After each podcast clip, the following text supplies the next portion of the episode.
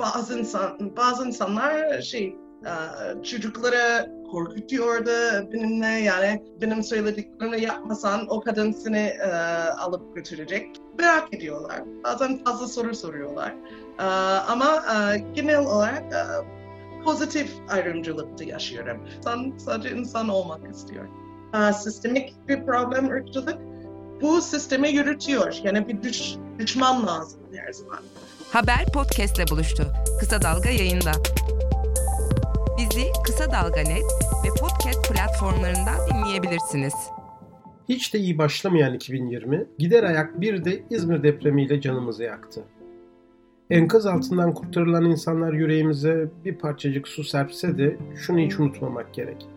Gelişmekte olan ülkelerin hiçbirisinde bu ölçekteki depremlerde bizdeki kadar can kaybı yaşanmıyor. Bu kayıpların sorumluları her kimlerse en kısa zamanda yargı önüne çıkarılıp hak ettikleri cezaları almaları dileğiyle küçük bilgeliklerden bir kez daha merhaba. Bugünkü konuğumuz Rashida. Kendisiyle Türkiye'de Amerikalı olmak, Türkiye'de kadın olmak ve Türkiye'de siyahi olmak üzerine bir söyleşi yapacağız şimdi ve gündeme uygun olarak da biraz Amerikan seçimlerinden söz edeceğiz. Umarım ilginizi çeker. Hayata kulak ver. Kulağını sokağa aç. Haberi duy. Haber Podcast'le buluştu. Kısa Dalga Podcast. Rashida merhaba. Merhaba. Rashida Muğla'da yaşıyorsun. Evet. Kaç yıldır Muğla'daydın? 12 seneden fazla oldu. 2008'de Türkiye'ye taşındım. Direkt Muğla'ya taşındım. Direkt başka bir yerde yaşamadın uzun süre. Muğla'da. Hayır. Evet. Uzun süre Muğla'da. Gezdim ama hep Muğla'da kaldım. Evet. Peki sana şunu soracağım. Türkiye'de Muğla gibi hani çok büyük şehir olmayan, yazları çok kalabalık olan ama muhtemelen kışları daha sakin olan Muğla'da bir yabancı olarak yaşamak nasıl bir şey? Valla Muğla gibi bir yer. Muğla çok küçük bir yer. Sonuçta başka bölgelere bakınca Ankara gibi değil, İstanbul gibi değil. Çok kosmopolit değil, olmayan bir yer. Yabancılar geliyor tabii ki ama daha çok tatil amaçlı geliyor. O yüzden bu bölge ona alışık. Ama yabancılarla yaşamak da çok alışık değil. Fethiye'de biraz öyle ya da Antalya biraz öyle ama Muğla merkez çok küçük bir yer. Benim ilk geldiğimde Muğla'da kaç bin, yani 60 bin kişi vardı nüfusu. O da daha çok yükseldi artık. Üniversite sayesinde ve Büyükşehir Belediyesi'nin sayesinde büyüdü. Ama yine de küçük bir yer. İlk geldiğimde sadece bir iki siyahi kadınlar vardı Muğla'da. Ben ve başka bir kadın vardı, Afrikalı. Ve herkes İkimizi karıştırıyordu. Biz birbirine çok benzemiyoruz. İkimiz uzun boyluyuz ama saçlarımız çok farklı, ten rengimiz çok farklı. Ama mesela böyle bir komik hikaye var. Bir kez ben bir alışveriş merkezinde oğlumla oyun oynuyorum. Bir adam geldi. Merhaba, nasılsın dedi bana. İyiyim, merhaba, yani sen nasılsın dedi. O dedi, ya hep yani bir şey merak ediyorum. Afrika'nın havası nasıl? Dedi bana. Ben dedim valla bilmiyorum yani ilk çok kocaman bir kıta. Çok farklı olabilir gibi düşünüyorum. Bazı yerler çok soğuk olabilir, bazı yerler sıcak. Çöl var, öyle dağlar var, ormanlar var. Yani yerden yere çok farklı olabilir. İkincisi yani ben Afrika'ya hiç gitmedim hayatımda. Yani gidemedim daha. Gitmek istiyorum ama merak ediyorum ama hiç gitmedim. O hayır falan diyor bana. Yok seninle geçen hafta konuştum. Sen Afrikalısın. Yo hayır değilim. Yani o dedi yani oğlun var, burada oğlun var. Yani Türk bir eşin var. Evet ama aynı insan değilim dedim. O inanmadı. Lütfen Washington'lıyım. Yani ben de evet burada yaşıyorum. Oğlum var. Yani böyle bir oğlum var. Küçük bir eşim var ama aynı insan değilim. İnanmadım. Öyle biraz sınırlanıp gitti. Bu konuda gerçekten çok fazla hikaye var. Bir Japon heyeti diyelim. Amerikalıları şey yapıyorlar. Misafir ediyorlar.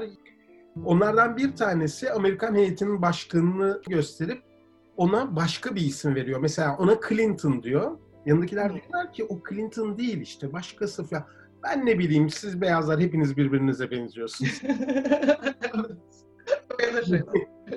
Peki bunun dışında insanların genel yaklaşımları nasıl? Hani dostane, yabancılamak ya da dışlamak. Böyle şeylerle karşılaştın mı? Evet, bazı şeyler. Tabii ki yani Amerika ya da Avrupa ya da Güney Afrika gibi bir genel ırkçılık yok yani siyahilere karşı Türkiye'de. Daha çok yani belli olaylar olabilir. Ya da bazen biraz ön yargı yaşayabiliriz ya da ayrımcılık falan da yaşayabiliriz. Hem pozitif hem negatif de olabilir bazen. Ama mesela İstanbul'da ben insan olarak çok önemli değilim yani. Herkes var İstanbul'da. Bir sürü ülkeden insanlar geçiyor. O yüzden insanlar şok yaşamıyor beni görünce orada. Ankara'da biraz öyle. Ama Muğla'da hem eskiden, şimdi biraz değişti ama eskiden daha çok insanlar şoka giriyordu beni görünce. Bazı insanlar çocukları korkutuyordu benimle yani sen bunu benim söylediklerimi yapmasan o kadın seni alıp götürecek gibi şeyler. Evet öyle şeyler yaşadım daha önce.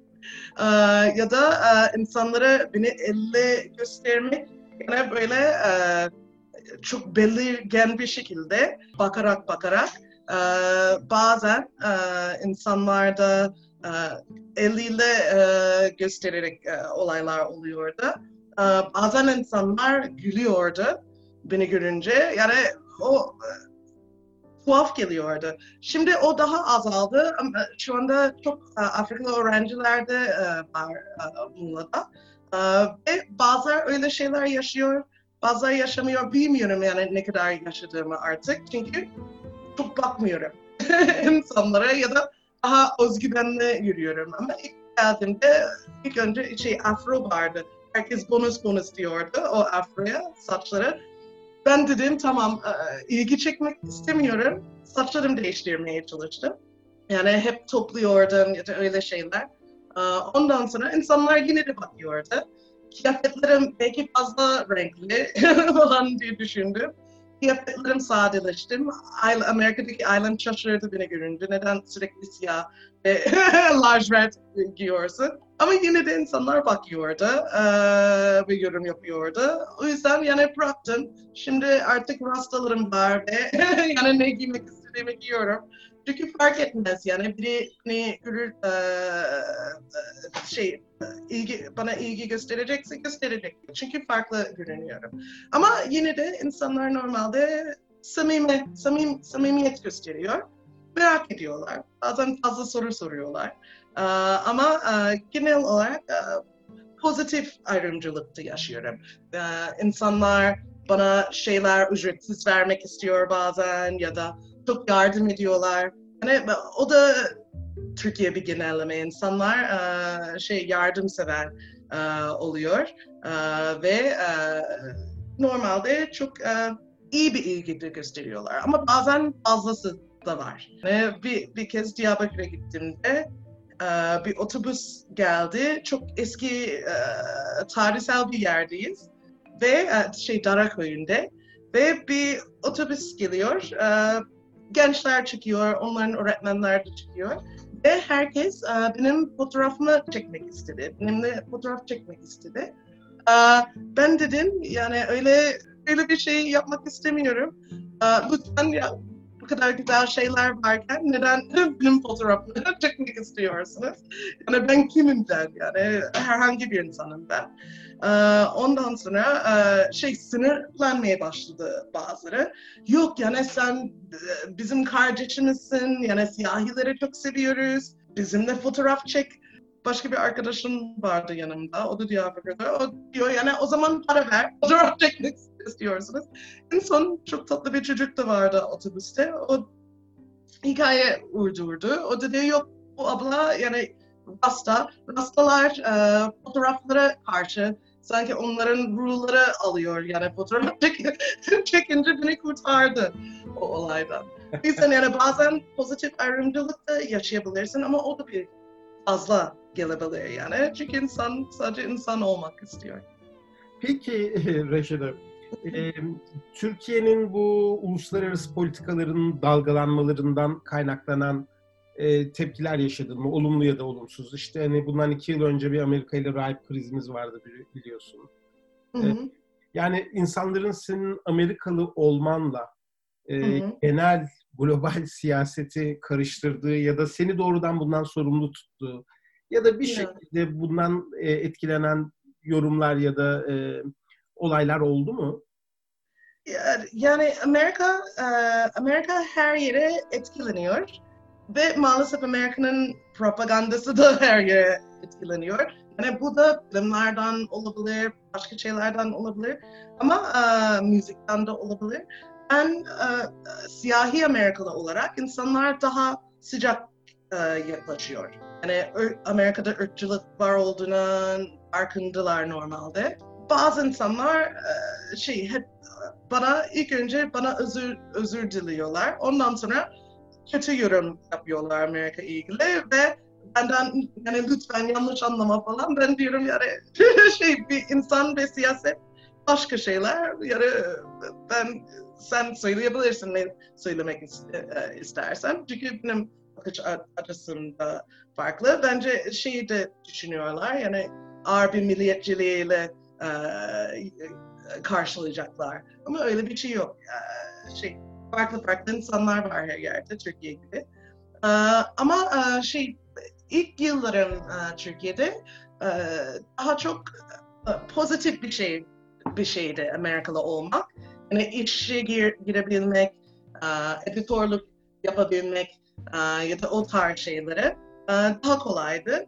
Şimdi yani bu uluslararası siyaset olaylarda sıkıntılı oluyor bazen. Bazen insanlar biraz şüpheyle bakıyor neden Türkiye'desin, yani neden buradasın, yani sen ne düşünüyorsun şuna ilgili. Olaylar da bazen oluyor ama yine de Muğla'da çok etkilenmedim. İstanbul'daki arkadaşlarım daha çok hissetti. Gazetecilik yapıyordu onlar ya da öyle şeyler. Onlar daha çok hissetti. Biraz o şeylerden uzak durmaya başladı. Ben de tabii ki eğitmen olarak dikkat ediyorum. Benim sözlerimle sınıfta ya da kiminle konuştuğumu daha çok bilmek istiyorum, dikkat etmeye çalışıyorum.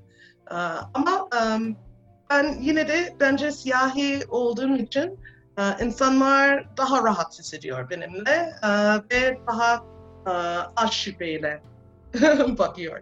Yani beyaz olsaydın daha fazla sorun yaşayabilir miydin? Sorun yaşamak yerine insanlar iki tarafı var. Yani bir taraf siyahiler artık yani rapçılar var, müzisyenler var, Obama başbakan oldu ya da öyle şeyler olduğu için yani siyahi olarak insanlar biraz cool görüyor. Yani hem de siyahi Amerikalı olduğum için biraz cool görüyorlar. Bu bir taraf. Hem de siyaset konusunda insanlar küçükken Roots diye bir kökler diye bir yani onu izlediği için öyle bir yaklaşım var yani. Onlar da fark edince benim siyaset pozisyonumu anlayınca, en azından Amerika'daki siyaset bakışımı anlayınca çok tedirgin olmuyorlar. Ama baskı tabii ki hissediyoruz. Hem öğrenciler hem de öğretmen olarak. Bugünlerde okullarda şu an bir sürü yabancı öğretmenler var. Hem Avrupa'dan hem de Amerika'dan. Eskiden Fulbright programlı gelenler vardı. Bu son yıllarda bir sebep vermeden öğretmenler işten çıkartıldı üniversitelerden. Hem de anlayamıyoruz neden gitti. Bir değişik bağlantısı var mı yoksa yanlış bir şey mi yaptılar? Hem de açıklaması da olmuyor. O yüzden hepimiz biraz tedirginlikle yaşıyoruz her sene. Sözleşmeleri tekrar başvurma geldiği zaman da ve her sene başka bir şey de istiyorlar. Şimdi bunu göster, şunu göster. Bu sınavdan geçtin mi? Bu kursa girdin mi? Şimdi bu kriteriye göster. Ama yine de tekrar işe gireceğine belli olmuyor. Eskiden böyle değildi. Bence biraz korku var yabancılar, gençlere ya da öğrencilere farklı fikirler sunuyor gibi bir duygumuz var. Öyle bir şey de hissediyoruz. Ama mesela gazetecilik sektörde tabii ki büyük bir sorun. Türkiye'de o yüzden insanlar korkuyor açık açık konuşmaktan. Bazılar uzaktan yapmaya başladılar. Avrupa'dan Türkiye'ye ilgili yazmak ya da burada yazanlar için çok dikkatli öyle çok dikkatli yazıyorlar ve onun yerine editörlük yapmayı seçiyorlar. Gayet iyi anladım. Bu evet endişe verici bir durum. Tabii bu büyük bir ihtimalle bir eğitimci olarak senin öğrencilerle ilişkilerini de çok etkiliyor olsa gerek. Evet. Biraz daha onlarla nasıl söyleyeyim? Çok kendi görüşlerini değil ama genel geçer görüşleri daha çok paylaşıyor olsan gerek ve evet. Üzücü bir şey olsa gerek. Ha? Evet. Çok rahat paylaşamıyorum her şey ama yine de benim yaklaşım öğrencilerimle, benim sınıfımda ön yargı yok benim tarafımdan. Onlara güvenli bir alanı yapmaya çalışıyorum. Onlar kendi fikirleri açık paylaşmak, tartışabilmek, birbirine saygı göstermek, critical thinking yapabilmek. Tamam bu haber okudun, neden öyle söylüyorlar? Farklı bakış açıları var mı? O şekilde yapıyorum. Çok derin siyaset kendim konular açamıyorum ama onlar açtığı zaman da bir sahne vermeye çalışıyorum onlara. Amerika ilgili ya da Avrupa ilgili ya da Afrika ilgili mesela bir konu açarsa ben o şeylerle ilgili daha rahat konuşuyorum. Ama Amerikalı olarak dikkat etmek zorunda olduğuma farkındayım. Genel olarak Muğla'da yaşamaktan, Türkiye'de olmaktan mutlu olduğunu anlıyorum bu anlamda. Evet. Yani insanların sana aşırı bir ön yargısı yok. Bir davranışları yok. Olanlar da büyük bir ihtimalle artık zamanla azaldı. Seni tanıdılar, sen onları tanıdın. Evet. Ve giderek daha uyumlu bir hale geldiğini hissedebiliyorum. Evet. Hocayım artık Muğla'da. Onunla çok saygı ve güler yüzlere geliyor. Hem de Muğla'da yabancılara saygılar, siyahilere daha çok alıştı. Peki Muğla'nın turistik bir yer olmasının etkisi var galiba bunda değil mi? Mesela daha içeri bölgelere gittiğinde fark görüyor musun? Mesela Ankara, az önce söylediğin Ankara'da farklıydı diye. Ya da gittiğin başka İç Anadolu illeri varsa, kentleri varsa. Evet, İç Anadolu'da tamamen çok farklı bir yaratık gibi hissediyorum oraya gittiğimde. İnsanlar kötü şeyler yapmıyor ama daha fazla bakıyorlar.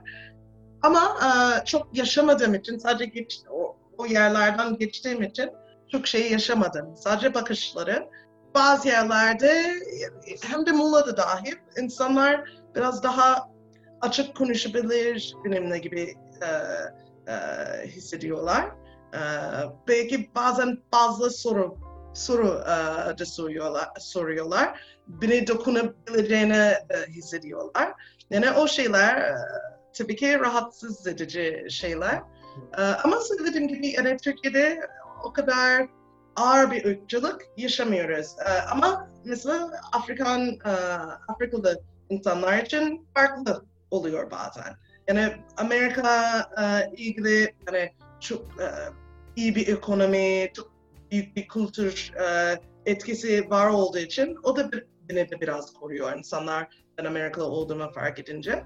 Ama Afrikalı öğrenciler için ya da bazen Arap öğrenciler için, İstanbul'da çalışanlar için bazen sıkıntı çıkabilir. Yani insanlar bazen bize karşı bir, nasıl söyleyeyim, kendi istediği davranabilir gibi hissediyor. Yani istediği gibi davranabilir, istediği şeyler sorabilir, söyleyebilir. O da biraz hem de onların hakkı gibi hissediyorlar. O durumlarda üzücü tabii ki. Bir de bazen mesela Amerika'dan stereotipler geliyor. Filmlerde, müzik videolarda ve insanlar düşünüyor ki yani Amerika'dan gördüğü şeyler gerçek. Ama aynı zamanda biliyorlar ki yani yurt dışında Türkiye ilgili filmler ya da diziler yani Türkiye kapsamlanmıyor yani. Ama yine de insanlar o farkı bazen anlamıyor. Yani her yerde aynı yani sadece Türkiye değil. Ama maalesef Amerika'nın çoğu paylaştığı şey siyahiler ilgili ya da siyah kadınlar ilgili yoğun stereotiplerle dolu. Mesela yani Amerika'da biz yani hem sinirli insanlarız hem de herkese yardım edecek insanlar. Yani hem yani seks düşkünlüğümüz var ama aynı zamanda güzel değiliz. Yani sürekli çalışan ama tembel da aynı zamanda. Ve yani bu güzelliği konusunda yine de Amerika'daki herkes popstarlar hepsi bronzlaştırıyor. Yani poplara implant ediyorlar. Yani bu şeyler yani acı hissedemiyoruz. Önemsiz insanlarız ama aynı zamanda Amerikan tarihin içinde çocuklara hep beyazların çocuklara büyüttük yani siyahi kadınlar.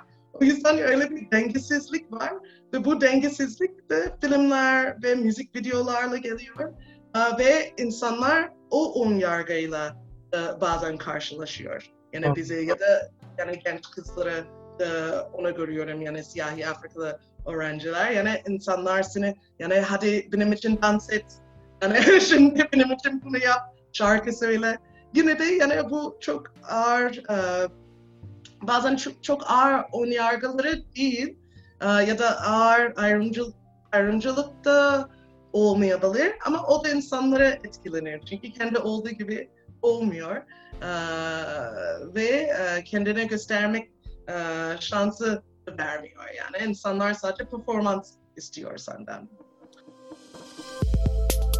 Bizi Kısa Dalga Net ve podcast platformlarından dinleyebilirsiniz. Peki bu davranışlarda hiç şeyin farkını hissediyor musun ya da hiç şöyle düşünüyor musun? Türkiye'de siyahi bir kadın olmak yerine Türkiye'de siyahi bir erkek olsaydın neler değişebilirdi sana yaklaşımlarda? Nasıl olabilirdi? Hiç bununla ilgili bir düşüncen olur mu? Vallahi aslında yani hikayeler de var. Nasıl söyleyeyim? Yabancı olarak ya da Afro-Türk olarak o şeyler de farklı oluyor. Ama erkekler biraz daha fazla dahil ediyor. Şeyleri, yani mesela spor. Bizim Afrikalı öğrencilerimizle hep futbol oynamak istiyor diğer öğrenciler. Ama durumdan durum çok değişir. Mesela ben çalışan bir insanım burada ve Bunu belki söyleyebilirim. Daha çok aşk görüşmeler ilgili farklı oluyor. Yabancı kadınlarla insanlar hep daha kolay çıkabileceği gibi düşünüyorlar ya da öyle şeyler. Ben zaten Türkiye'de çok uzun yıllardır yaşadığım için daha fazla şeylerin farkındayım ama yeni gelenler için biraz fazla oluyor yani onlar yani boğuluyorlar gibi hissediyorlar bazen. Ama erkekler için yani cool olduğu için, sport olduğu için hem de erkek yani siyahi erkekleri stereotipleri de var. Sporda ya da yatakta ya da öyle şeylerce. Yani farklı bir yaklaşım. Yani Amerikan basketbolcular vardı burada. Muğla'nın takımda oynayanlar. Ve sürekli pozitif ilgi vardı her taraftan. Ama kadınlar için hem de sadece yabancı kadınlar için değil, Türkiye'nin her yerinde kadın kendini korumak ya da topluluğu onu korumak da büyük bir sıkıntılı durum var günlerde. Evet, sadece farklı bakış açılarla geliyor kadınlara ama hepimiz kendimizi korumak lazım. Biraz bazen güvensiz de hissediyoruz arada. Evet, belki büyük şehirlerde bu durum biraz daha yoğun yaşanıyor olabilir. Evet. Muğla'da muhtemelen hani kodları daha erken çözmek mümkündür. Kendini koruma yollarını bulmak daha mümkün olabilir diye düşünüyorum. Evet. Peki Rashida, bugün işte dün Amerika'daki seçim sonuçlarını almaya başladık. Seninle biraz da bunu konuşmak istiyorum. Henüz hiçbir şey belli değil ama bu seçimlerin aslında Amerika'daki siyahi toplum için ne anlama geldiğini ve olur da Trump kazanırsa bunun nedenlerini anlamaya çalışıyorum ben de herkes gibi. Senin bu konudaki yorumların nedir? Siyahlar oy kullandı mı? Ne kadar kullandılar? Ve niçin aslında bu Black Lives Matter olayları, bu bilinç Amerikan seçimlerine çok da istendiği gibi ya da çok düşünüldüğü gibi yansımadı? Bu sadece bu seçimle ilgili alakalı bir durum değil. Her zaman bir problem Amerika'da. Amerika'nın başlangıcından beri bu bir problem. Bize siyahilere oy kullanma hakkı yoktu. Sonra yani bir çeyrek hakkımız vardı. Sonra yani tam hakkı aldık, oy kullanma hakkı aldık ama hep engeller koymaya çalıştı eyaletler oy kullandırmamak için. Bazı yerde sınavlar çıkarttılar, bazı yerlerde gerçekten şiddet baskısıyla bizi karşıladı. Bu da eski bir şey de değil. Yani annem büyürken de böyle olaylar da oluyordu. Şimdi bugünlerde daha gizli bir şekilde. Çünkü normalde siyahi Amerikalılar daha progresif bir oy kullanır. Hem de millete destek vermek konularda oy verir. Sağlık sigorta ilgili ya da eğitime para vermek. Böyle şeyler de siyahiler normalde oy kullanır. Ve yine de Amerika'da değişiyor. Yavaş yavaş da değil. Şirketler daha çok yönetmeye başladı. Onların istediğini yapmak istiyorlar. Biz siyahiler ve öbür azınlık grupları daha çok şehirlerde çoğunlarımız yaşıyoruz. Büyük eyaletlerde, California'da, New York'ta, Georgia'da, Ohio'da öyle büyük eyaletlerde ve electoral sistem diye bir şey var Amerika'da. Eskiden bu şey olarak demişler. Bir eyalette belki az insanlar var ama o onların kullandığı oylar sayılsın diye daha ağırlık da verdi o oyları. Ama aslında yani Amerika'da herkes şehirleşiyor. Tam Türkiye gibi. Herkes İstanbul, Ankara, Eskişehir'e, İzmir'e gittiği gibi aynı şey Amerika'da. Yani hem de California'da, Idaho'dan 10 kat ya da 20 kat daha insan var. California ayrı bir ülke olabilir aslında. O kadar büyük bir ekonomi var. Yani California ve New York'suz Amerika'nın ekonomisi o kadar pahalı olamaz. Ama o insanların o etkisini azaltmak da istiyor yani bu electoral sistem. Yani dengelemek ya da adaletli olmak için diyorlar ama açıkçası yani ırkçı bir sebeple böyle yaptılar eskiden. Daha çok beyazlar ve daha çok köyde yaşayanlara daha fazla oy ağırlığı verebilmek için. Ama aslında onlara da çok iyilik yapmıyor. Ama bence siyahi Amerikalılar hep bunun farkındaydı. Yani küçüklüğümden beri benim ailemle konuşuyordum. Biz biliyoruz bu durumu. Hem de normalde doğru insanlara oy veririz.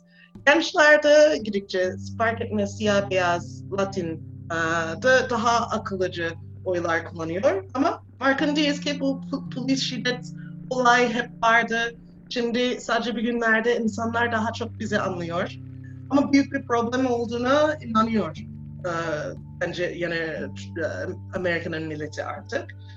Şimdi kameralar var, insanlar da görüyor ve sevmiyor.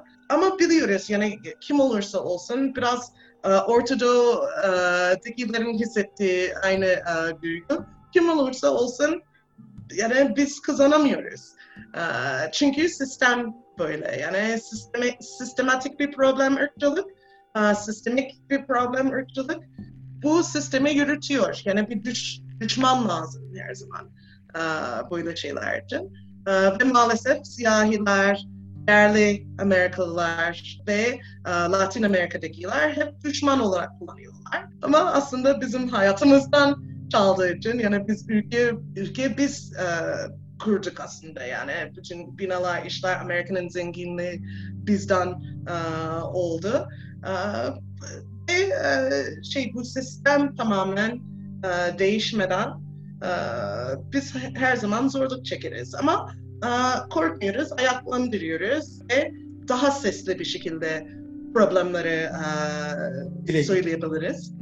Evet, bilgilendirebiliriz. Aslında bunu soracaktım. Az önce söylediğin analoji çok önemliydi. Hani Orta Doğulular gibi hissediyoruz. Yani ne yaparsak yapalım biz asla bu sistemi değiştiremeyiz, kıramayız. Biz hep ezilmeye mahkumuz gibi bir duygu. Acaba Amerika'da siyahi toplumda bir küskünlük, bir söz gelimi, oy kullanmamak daha pasifist bir şeye sevk ediyor mu acaba siyahi insanları bu duygu? Yani her şeye bırakmak, oy vermeyelim falan. Evet. O tarafı da var. Yani hem siyahilerde hem de genel Amerikan milleti. Aslında Amerikan milleti sisteme çok güvenmiyor artık. Dediğim gibi %45, %46 oy kullanıyor. Daha çok eyaletlerin içinde oy önem veriyorlar. Oradaki bakanlara, o insanlara oy vermek. Ama biliyoruz başbakan kim olursa olsun bir sürü şey değişmeyecek. O yüzden Amerika'nın yarısı oy kullanmıyor. Yarısından fazla da oy kullanmıyor. Siyahiler ya da Latinlarda da benzeyen bir şey var. Gidikçe azalıyor. Çünkü gençler de görüyor ki fark etmeyecek. Yani hala bizi öldürecek sokaklarda. Hala yani biz daha çok çalışmak zorunda kalıyoruz. Yani bizim dergilerimizi alıyorlar ama biz onun faydasını görmüyoruz bazı şekillerde. Yani bir tarafta öyle bir şey var. Öbür tarafta da yani siz bizi rahat bırakmayacaksınız, sizi rahat bırakmayacağız gibi bir protesto enerji de var. Yani gençlerde yine yani 50'ler ve 60'larda öyle bir ayaklandırma vardı. Şimdi de tekrar oldu. Ve beyaz Amerikalılar da daha çok dahil ediyorlar. Yani bu ara kendilerine dahil ediyorlar. İnsanlar konuşuyor. Orta Doğu'da tek farkı o. İnsanlar biraz daha serbest konuşuyor. Ama aynı zamanda polisler de Trump'ın altında daha şiddetli bir şekilde, daha vurgulu insanları susturmaya çalışıyor. Yani bir faşizm kalkışı var. Yani hep vardı Ama hep yani yeraltı gibi bir şeydi. Ve Trump'la bu insanlar daha özgüvene geldi. Ve insanlar daha çok tepki, beyaz insanlar daha çok tepki gösteriyor ve kendileri ezik hissediyorlar. Korkuyorlar yani Amerika'nın azınlık grupları yani çoğunluğu geliştirmek, çünkü o da oluyor. Avrupa'da diyen bir şey yaşıyor ve onlar düşünüyor ki yani eşitlik şey demek, onlar daha az kazanacak, daha az iyi hissedecek. Yani onlar da bize nasıl davrandığını, biz onlara davranacağımızı korkuyorlar. Evet. Ama öyle bir şey yok aslında. Bu yeniden hani 50 ve 60'lardaki gibi bir hareketin yükseldiğinden söz ettin ya, siyahi toplum için.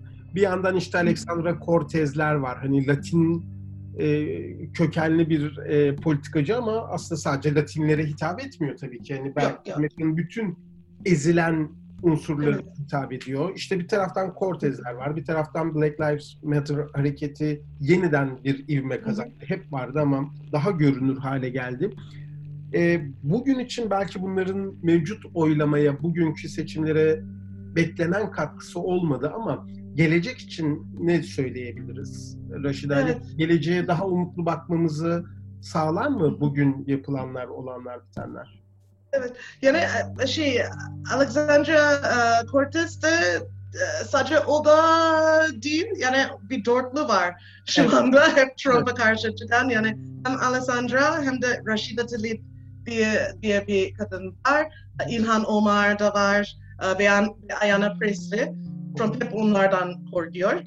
Aslında onların söyleyecekleri çok güçlü insanlar.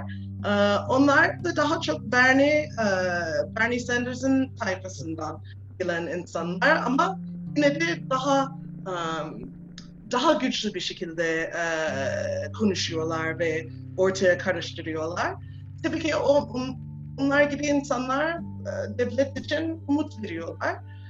Ama onlar da farkında, bu sistem böyle giderse çok az çıkar, pozitif şeyler çıkar.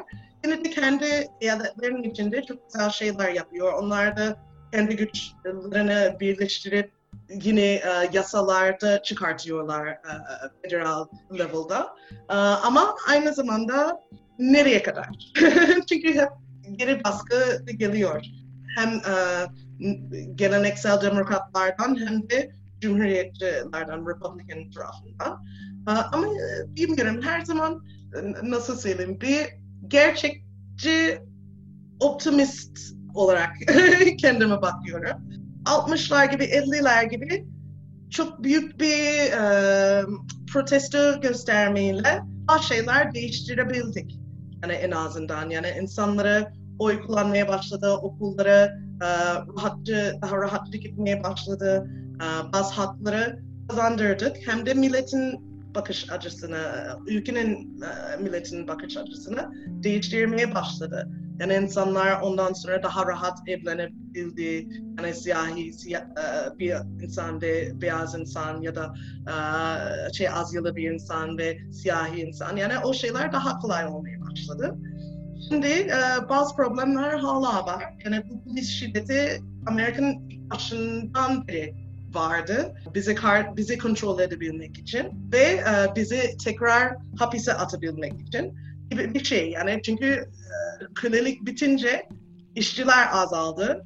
Yani nasıl bu insanlara tekrar çalıştırabileceğimiz bir şey var. Ve bizim hapis sistemde hala öyle bir amacı var. Biz daha ağır cezalar yaşıyoruz aynı suç için ya da hiç suç yapmadan da hapise atıyorlar. Ondan sonra bizi düşman olarak da gösteriyorlar medyada. Gerçekten yani o kadar ağır bir şey yok ama tabii ki toplulukta sıkıntıları var yani başka durumlarda. Bu şeyler değiştirmek için bir ayaklandırması var şu an. Yani ne kadar ileriye gideceğini bilmiyoruz. Polis sistemleri değiştireceğimizi bilmiyoruz. Ama yani o taraftan bakıyorlar şimdi. Yani en azından milletin bakış açısı değişti. Vergi olayı, sağlık sigorta, insanlara daha çok çalışanlara hak vermek, saatler, anneler için, kadınlar için. Bu şeylerde bir umudum var. Ama birden her şey iyileşmeyecek. Çünkü iyileşmek için, bence Amerika için, Türkiye için, herhangi bir ülke için gerçek tarihi, gerçek durumu, yani o şeyleri öğrenmek lazım ve bilgilendirmek lazım. Ve o yapmadan olmayacak. Yani insanlar kendi tarihiyle barışması lazım. Türkiye için, Avrupa için ya da Amerika için aslında belki de tarihsel olarak hiç de iyi bir noktada değiliz aslında. Evet. Mücadele eden insanlar var, onlara kayıtsız kalan insanlar var. Bir de mücadele eden insanların tam karşısında onlarla mücadele eden insanlar var. Daha umutlu bitmesini isterdim bu konuşmamızın ama. Evet. İşte evet. Çok teşekkür ediyorum. Çok güzel bir söyleşi oldu benim için. Çok şey öğrendim senden. Teşekkür ediyorum. Sana Türkiye'deki hayatında başarılar diliyorum. Belki yeniden başka bir konuda tekrar seninle konuşuruz burada. Çok sevinirim ve çok teşekkür ederim. Ben de çok mutlu oldum. Kal sağlıcakla. Haber Podcast'le buluştu. Kısa Dalga yayında. Bizi Kısa Dalga Net ve Podcast platformlarından dinleyebilirsiniz.